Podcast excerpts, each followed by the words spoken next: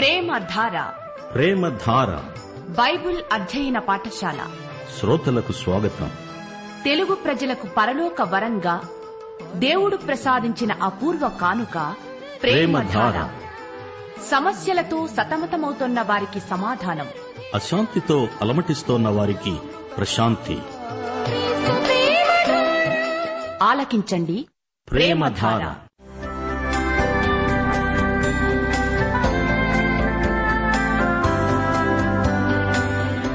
యేసుక్రీస్తు ప్రభు దైవత్వాన్ని, ఆయన ఔన్నత్యాన్ని, ప్రధాన యాజకత్వాన్ని, ఆయన చేసిన బలియాగాన్ని, ఆయనతో విశ్వాసులకుండే సంబంధాన్ని వివరించే పత్రిక హెబ్రీయులకు వ్రాసిన పత్రిక.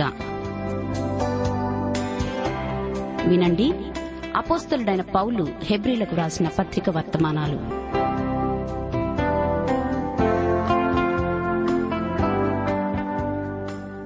క్రీస్తునందు ప్రియ శ్రోతలారా, బాగున్నారా? జీవిత పోరాటంలో గెలుస్తున్నారా? జయ జీవితాన్ని అనుభవిస్తున్నారా? ఒకటి జ్ఞాపకం ఉంచుకోండి, విశ్వాసి అంతరంగంలో ఆధ్యాత్మిక పోరాటం కొనసాగుతూనే ఉంటుంది. ఈ పోరాటంలో మనలను గెలిపించేవాడు యేసే. యేసు పేరట యుద్ధధ్వజమెత్తాలి. జయరాజు యేసు జెండా క్రింద మనకు జయం, దిగ్విజయం. మన శత్రువు సైతాను, మన ఆయుధం 2 పదునైన ఆత్మ ఖడ్గం. మనం సర్వాంగ కవచం ధరించుకుని పోరాడాలి. ఎఫెసీ పత్రిక 6:17 దేవుని వాక్యమనే ఆత్మ ఖడ్గము ధరించుకోండి. సర్వాంగ కవచంలో సత్యమనే దట్టి, నీతి అనే మైమరువు, సమాధాన సువార్త వలననైన సిద్ధ మనస్సు అనే జోడు, విశ్వాసమనే డాలు, రక్షణ శిరస్త్రాణము, దేవుని వాక్యమనే ఆత్మ ఖడ్గం. ఈ 6 మొదటిది సత్యమనే దట్టి, ఇది వాక్యమే. చివరిది ఆత్మ ఖడ్గం, ఇది వాక్యమే. అయితే సత్యమనే దట్టి మనలను కాపాడుకోవడానికి, దేవుని వాక్యమనే ఆత్మ ఖడ్గం సైతానును కొట్టడానికి. వాక్యం 2 విధాలుగా పనిచేస్తుంది. దేవునికి స్తోత్రం. రండి శ్రోతలు, రేడియోకు దగ్గరగా వచ్చి కూర్చోండి. ప్రార్థన చేసుకుందాము. ప్రియతండ్రి దేవా, పరలోక సింహాసనాసీనుడా, జీవాధిపతి ప్రభు, నీకు మా హృదయపూర్వకమైన కృతజ్ఞతలు. నిన్ను స్తుతిస్తున్నాము, మహిమపరుస్తున్నాము. మహిమా ప్రభావములు నీకు యుగయుగములకు చెల్లునుగాక. మా శ్రోతలను, వారి కుటుంబములను నీ హస్తములకు, నీ కృపావాక్యమునకు అప్పగిస్తున్నాము. వారిని ఆయురారోగ్యములతో దీవించండి. వారి వ్యక్తిగత జీవితమందు నీకే ప్రథమ స్థానం ఉండాలి. సిలువ వేయబడిన యేసును తప్ప నీ బిడ్డలు మరింకేమీ ఎరుగరు. అద్వితీయ సత్యదేవుడవైన నిన్ను, నీవు పంపిన క్రీస్తును ఎరుగుటే నిత్యజీవమని మీరే చెప్పారు గదా ప్రభు. మా శ్రోతలు నిన్ను వ్యక్తిగతంగా, సన్నిహితంగా ఎరిగిన వారై ఇతరులకు నిన్ను పరిచయం చేసే కృప అనుగ్రహించండి. ప్రతి క్రైస్తవ కుటుంబమును నీ వాగ్దానము చొప్పున ఆశీర్వదించుదేవా. చిన్న బిడ్డలను కనికరించి వారి భవిష్యత్తును తీర్చిదిద్దండి. నీయందు విశ్వాసముంచిన వారు, నిన్ను సన్నిహితముగా ఎరిగి ఉన్నవారు గొప్ప కార్యాలు చేస్తారు. గ్రామాలలో, ఆటవిక ప్రాంతాలలో నమ్మకమైన సేవ చేస్తున్న సువార్థికులను దీవించండి. నీ సంఘ సేవలను విస్తృతపరచండి. ఆత్మల సంపాదనలో మీ బిడ్డలు ముందంజ వేయునట్లు వారిని బలపరిచి నడిపించండి. ఆయా తలాంతులు గల మీ బిడ్డలను సంఘ క్షేమాభివృద్ధి కొరకై వాడుకొనండి. నిరుద్యోగులను, ఆర్థికమైన ఇబ్బందులలో ఉన్న వారిని కనికరించండి. కుటుంబాలలో ప్రేమ సంబంధాలు బలపడునట్లు, పిల్లలు తల్లిదండ్రులకు విధేయులగునట్లు విజ్ఞాపన చేస్తున్నాము. రోగులను స్వస్థపరచండి. దేశమందు అవినీతిని, దౌర్జన్యమును అరికట్టండి. శాంతి భద్రతలు ప్రవర్తిల్లునట్లు దేశమును ఆశీర్వదించండి. పరోపకారము, పాపభీతి మనుషులలో కలుగునట్లు మీ కృపలు సమస్త ప్రజలపై వర్షించండి. బైబిలు పాఠశాలలను, ఆస్పత్రులను, అనాథాశ్రమములను, అందులో జరిగే సేవలను బలపరచండి. నేటి వాక్యాశీర్వాదములు మాకందరికీ అనుగ్రహించి మహిమ పొందుమని యేసుక్రీస్తు వారి దివ్యనామమున ప్రార్థిస్తున్నాము మా పరమ తండ్రి, ఆమేన్. ప్రియ శ్రోతలు, ఈ రోజున మనం హెబ్రీ పత్రిక 12వ అధ్యాయం 5 నుండి 13వ వచనం వరకు పాఠం చెప్పుకోబోతున్నాము. జాగ్రత్తగా వినండి. నా కుమారుడా, ప్రభువు చేసే శిక్షను తృణీకరించకు. ఆయన నిన్ను గద్దించినప్పుడు విసుకకు. ప్రభువు తాను ప్రేమించే వానిని శిక్షించి తాను స్వీకరించే ప్రతి కుమారుణ్ణి దండిస్తాడు అని కుమారులతో సంభాషించే ఆయన హెచ్చరికను మరచారు. రచయిత ఇక్కడ సామెతల గ్రంథం 3వ అధ్యాయం 11-12 వచనాలను ఉటంకిస్తున్నాడు. నా కుమారుడా, యెహోవా శిక్షను తృణీకరించవద్దు, ఆయన గద్దింపునకు విసుకవద్దు. తండ్రి తనకు ఇష్టుడైన కుమారుణ్ణి గద్దించే రీతిగా యెహోవా తాను ప్రేమించే వారిని గద్దిస్తాడు. హీబ్రూ క్రైస్తవులు శ్రమలకు గురి అవుతున్నారు. వీరికిప్పుడు దేవాలయము లేదు, మతము లేదు, మతాచారాలు లేవు. యేసుక్రీస్తు మాత్రమే వీరికి ఉన్నాడు. యూదమతం వీరిని వెలివేసింది. అయితే తండ్రి తన కుమారులతో మాట్లాడుతున్నాడు. తన పిల్లలను తండ్రి క్రమశిక్షణలో ఉంచుతాడు. విసుకకూడదు, ఎదురు మాట్లాడకూడదు. దేవుడు తన కుమారులను కుమార్తెలను క్రమశిక్షణలో పెడతాడు. వారి మీద చర్య తీసుకుంటాడు. దేవుని చేతిలో క్రమశిక్షణ మనకు మంచిది. ఇది శిక్ష కాదు, శిక్షణ, క్రమశిక్షణ. దేవుని బిడ్డలకు క్రమశిక్షణ తప్పదు.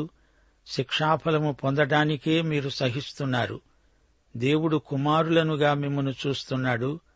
తండ్రి శిక్షించని కుమారుడెవడు?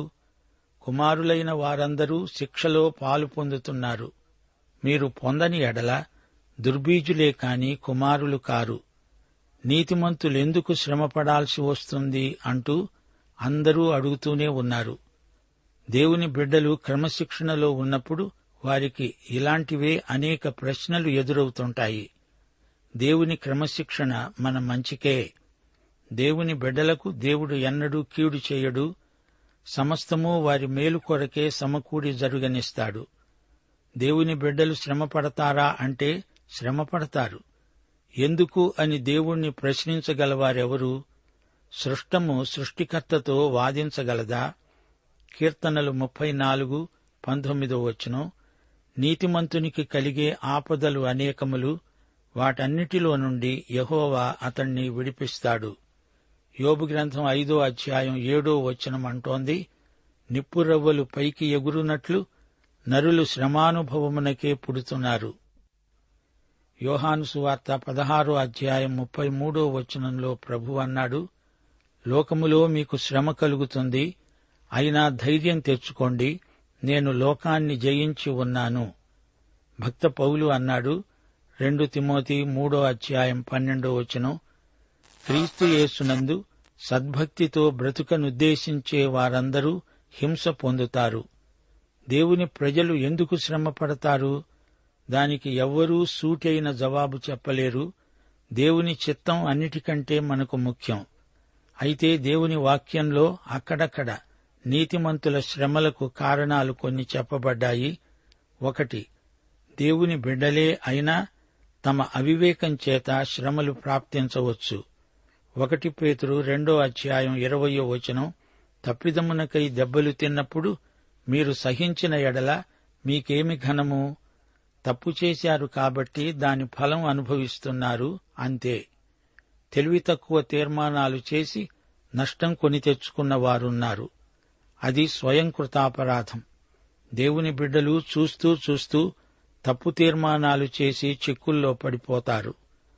2, సత్యం కోసం నీతి కోసం నిలువబడినప్పుడు తప్పకుండా శ్రమలు వస్తాయి. పేతురు భక్తుడు అందుకే అన్నాడు, 1 పేతురు 3వ అధ్యాయం 14వ వచనం, మీరొకవేళ నీతి నిమిత్తము శ్రమ పడితే మీరు ధన్యులే.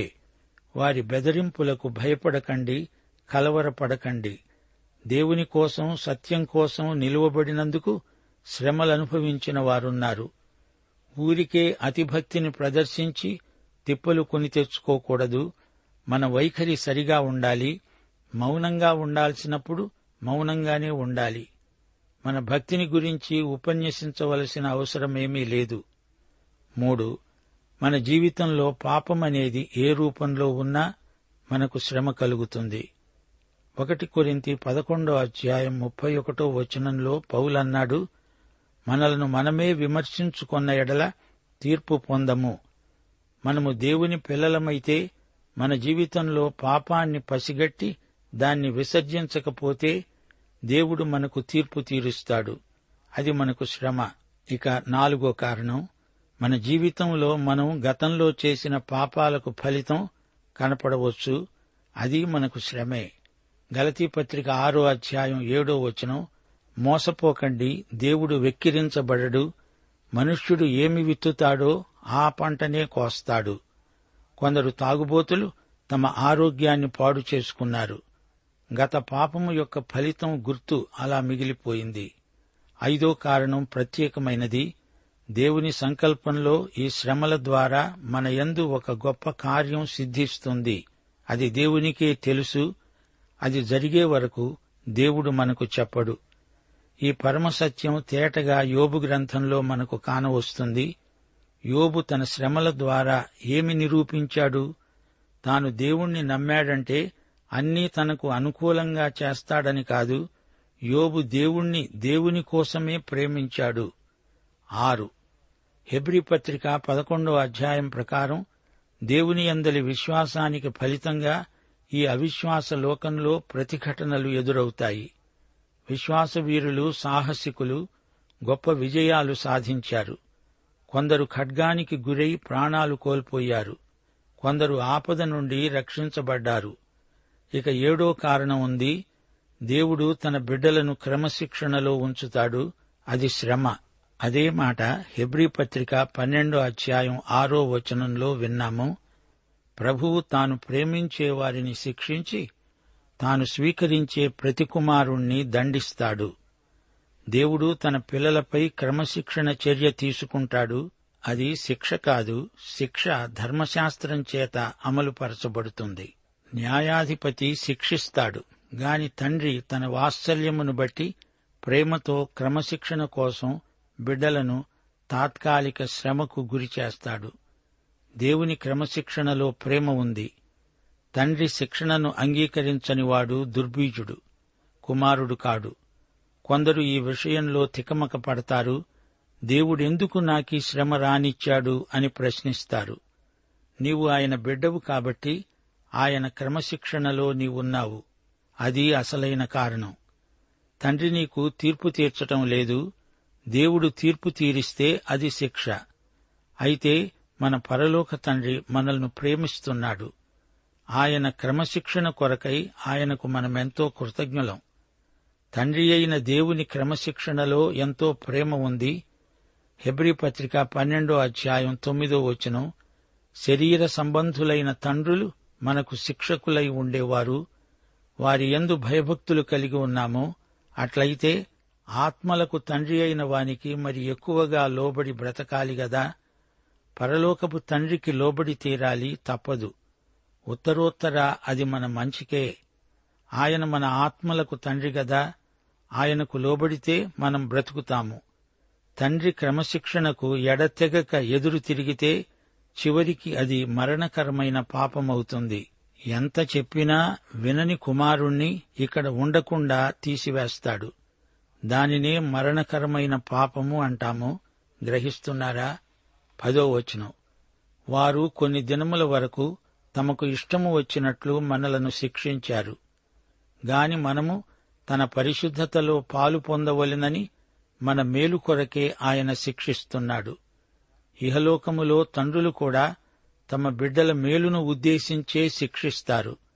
కాని మన పరలోక తండ్రి పెట్టే క్రమశిక్షణలో మనము ఎంతో ఆనందిస్తాము.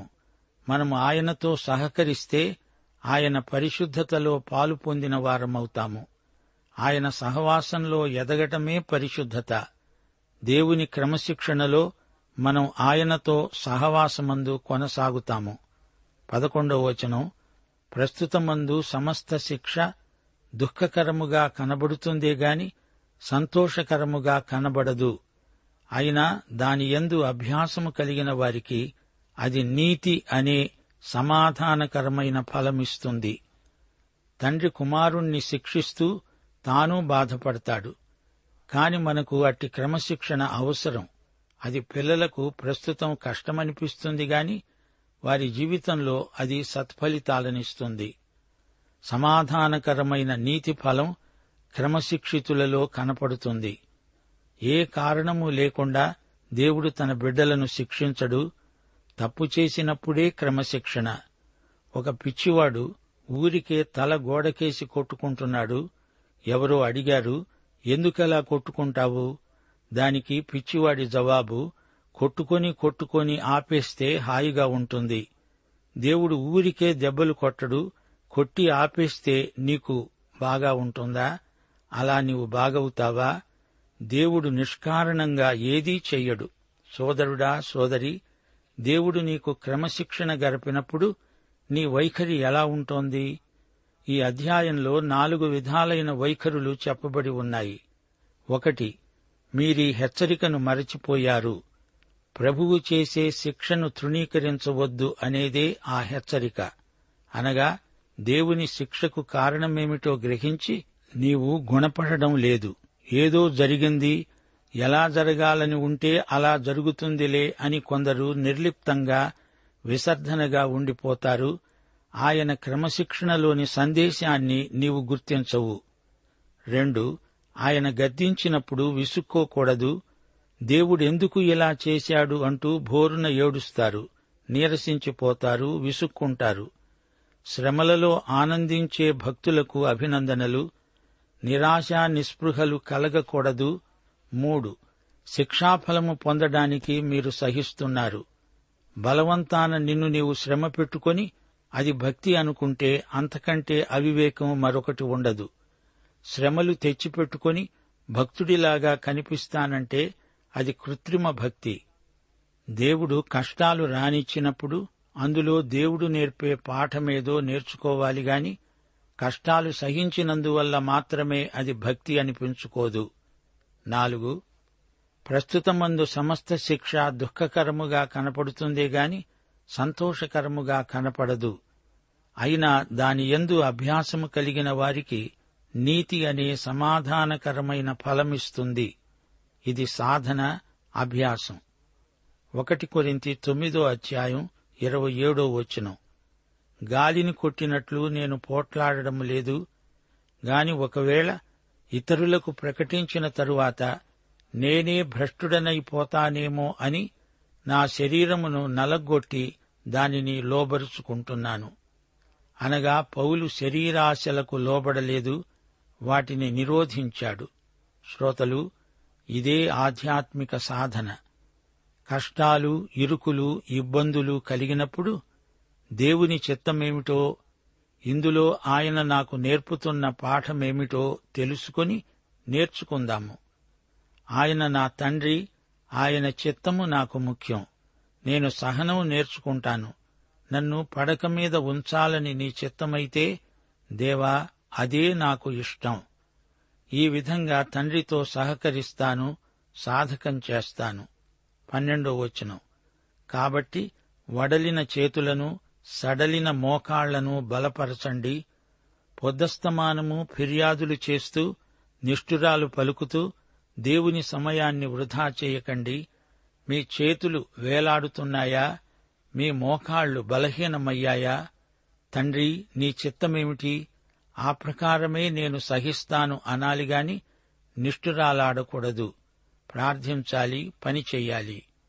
13 కుంటికాలు బెణకక బాగుపడే నిమిత్తము మీ పాదాలకు మార్గములను సరళం చేసుకోండి. దేవునికి మనము సాక్షులమై ఉండాలి కాని దేవుని విధానాన్ని విమర్శించకూడదు. మనలను గురించి మనకు తెలిసిన దానికంటే ఆయనకు ఎక్కువ తెలుసు. శ్రోతలు, నేర్చుకోండి.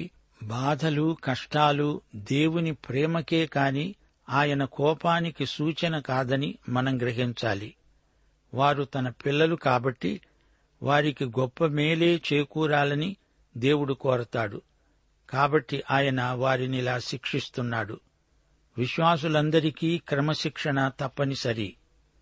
దేవుడు ఉపయోగించే బెత్తం బాధాకరమే. దేవుని క్రమశిక్షణలో ఉన్నవారు దేవుని బిడ్డలని సాక్ష్యం పొందుతారు. అది దేవునికి మహిమ. దేవుడు తన బిడ్డల పట్ల ప్రత్యేక శ్రద్ధ చూపుతాడు. దేవుడు విధించే శిక్ష వెనుక ఒక అద్భుతమైన ఉద్దేశ్యం ఉంటుంది. మనం దేవుని పరిశుద్ధతలో పాల్గొనాలని ఆయన ఉద్దేశ్యం. సహించే వారిలో, లోబడే వారిలో, క్రమశిక్షితులైన వారిలో అది సత్ఫలితాలనిస్తుంది. దేవుని శిక్షణకు మనలో ఎలాంటి ప్రతిస్పందన కలుగుతోంది? దేవుని క్రమశిక్షణను కొందరు ఖాతరు చెయ్యరు, దాన్ని లెక్కపెట్టరు, తిరస్కరిస్తారు, లేదా నిరుత్సాహపడతారు. కొందరైతే విధేయులై దేవునితో సహకరించి మేలు పొందుతారు. తాను దేవుని బిడ్డ అయినప్పుడు దేవుని శిక్షకు ఆందోళన చెందకూడదు. దేవుడు పెట్టే క్రమశిక్షణలో దేవుని ప్రేమను మనం గుర్తించి ప్రవర్తించాలి. దేవుడు మన ఆత్మలకు తండ్రి. మన ఆధ్యాత్మిక స్థితిని మెరుగుపరచడానికే దేవుడు చర్య తీసుకుంటాడు.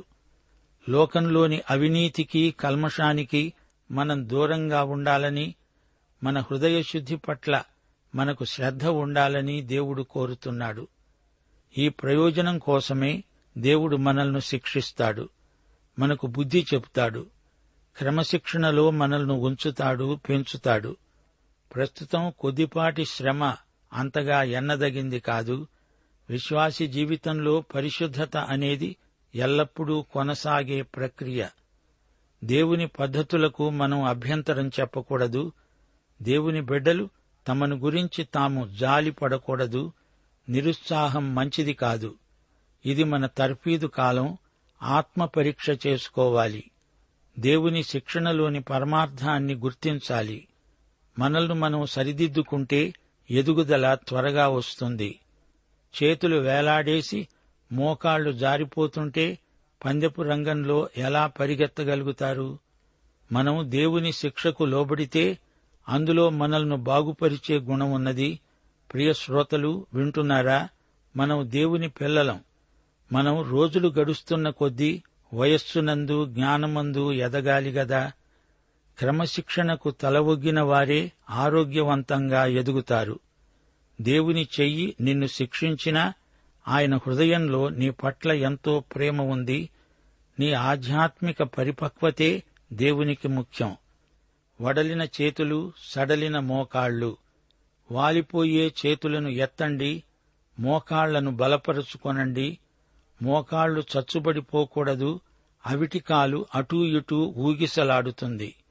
హీబ్రూ క్రైస్తవ విశ్వాసులారా, అటు యూదమతం, ఇటు క్రైస్తవం, ఈ రెండిటి మధ్య ఊగిసలాడతారా?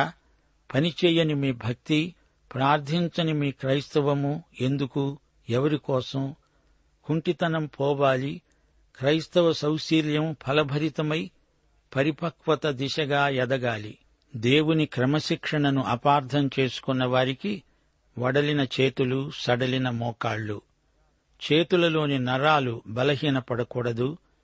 యెషయా గ్రంథం 40వ అధ్యాయం 29 నుండి 31వ వచనం వరకు. సొమ్మసిల్లిన వారికి బలమిచ్చేవాడు ఆయనే, శక్తిహీనులకు బలాభివృద్ధి కలుగచేసేవాడు ఆయనే. బాలురు సొమ్మసిల్లుతారు, అలసిపోతారు, యువకులు తప్పక తొట్టిల్లుతారు. యెహోవా కొరకు ఎదురుచూచేవారు నూతన బలం పొందుతారు. పాఠం ఇంతటితో సమాప్తం. దైవాశీస్సులు. ఆమేన్.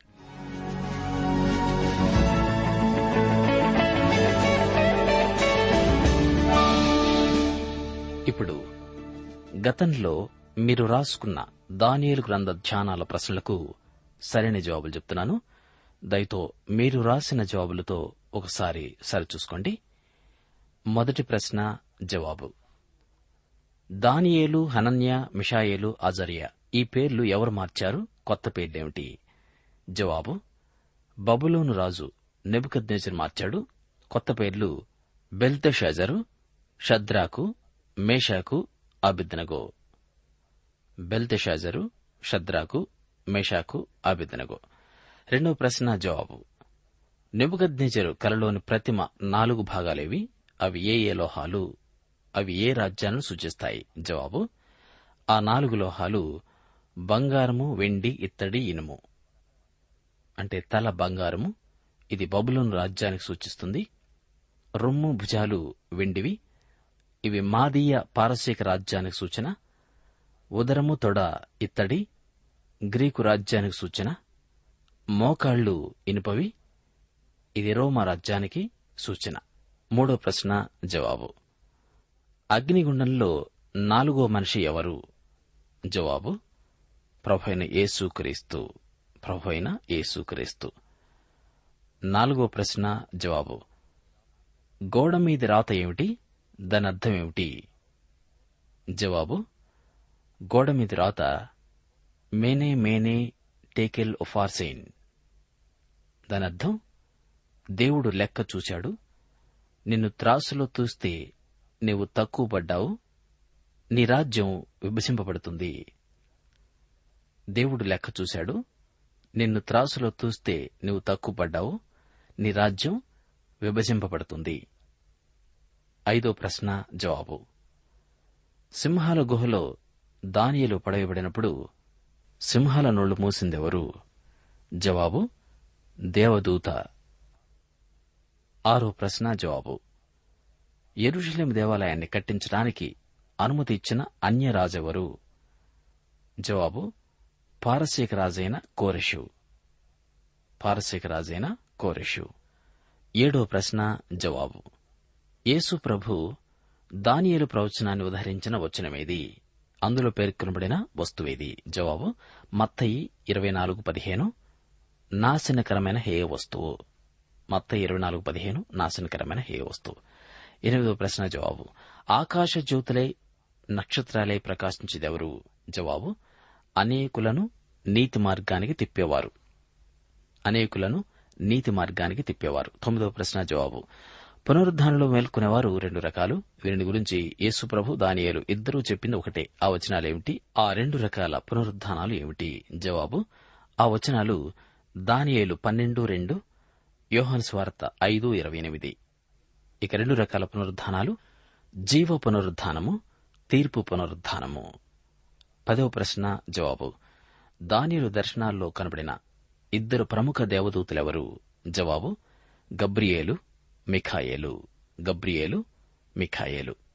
ఇవి గతంలో దానియేలు గ్రంథ ధ్యానాల్లో మీరు రాసుకున్న ప్రశ్నలకు సరైన జవాబులు. ఈ జవాబులన్నీ సరిగ్గా రాసి సకాలంలో పంపగలిగిన వారందరికీ మా అభినందనలు తెలియపరుస్తున్నాం. త్వరలో మీకు తగిన బహుమానాలు కూడా పంపగలం.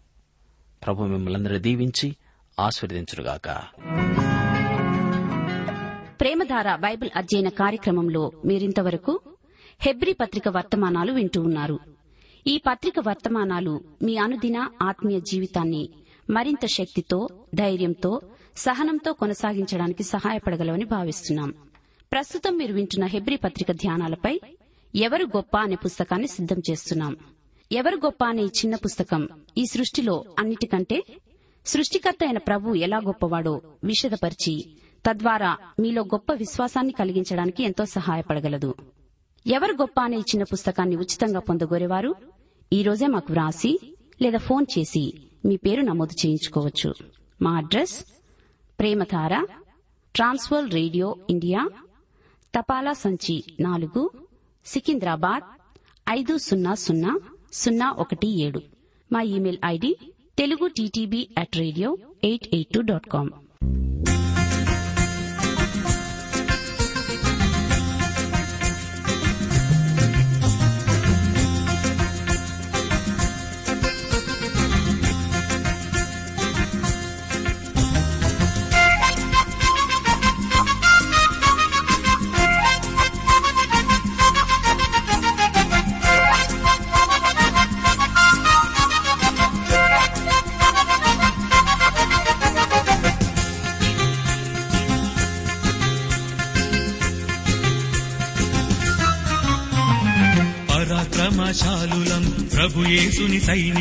పరాక్రమశాలులం ప్రభుయేసుని సైనికులం సైతాను పీచమణంచే సర్వాంగ కవచధారులం.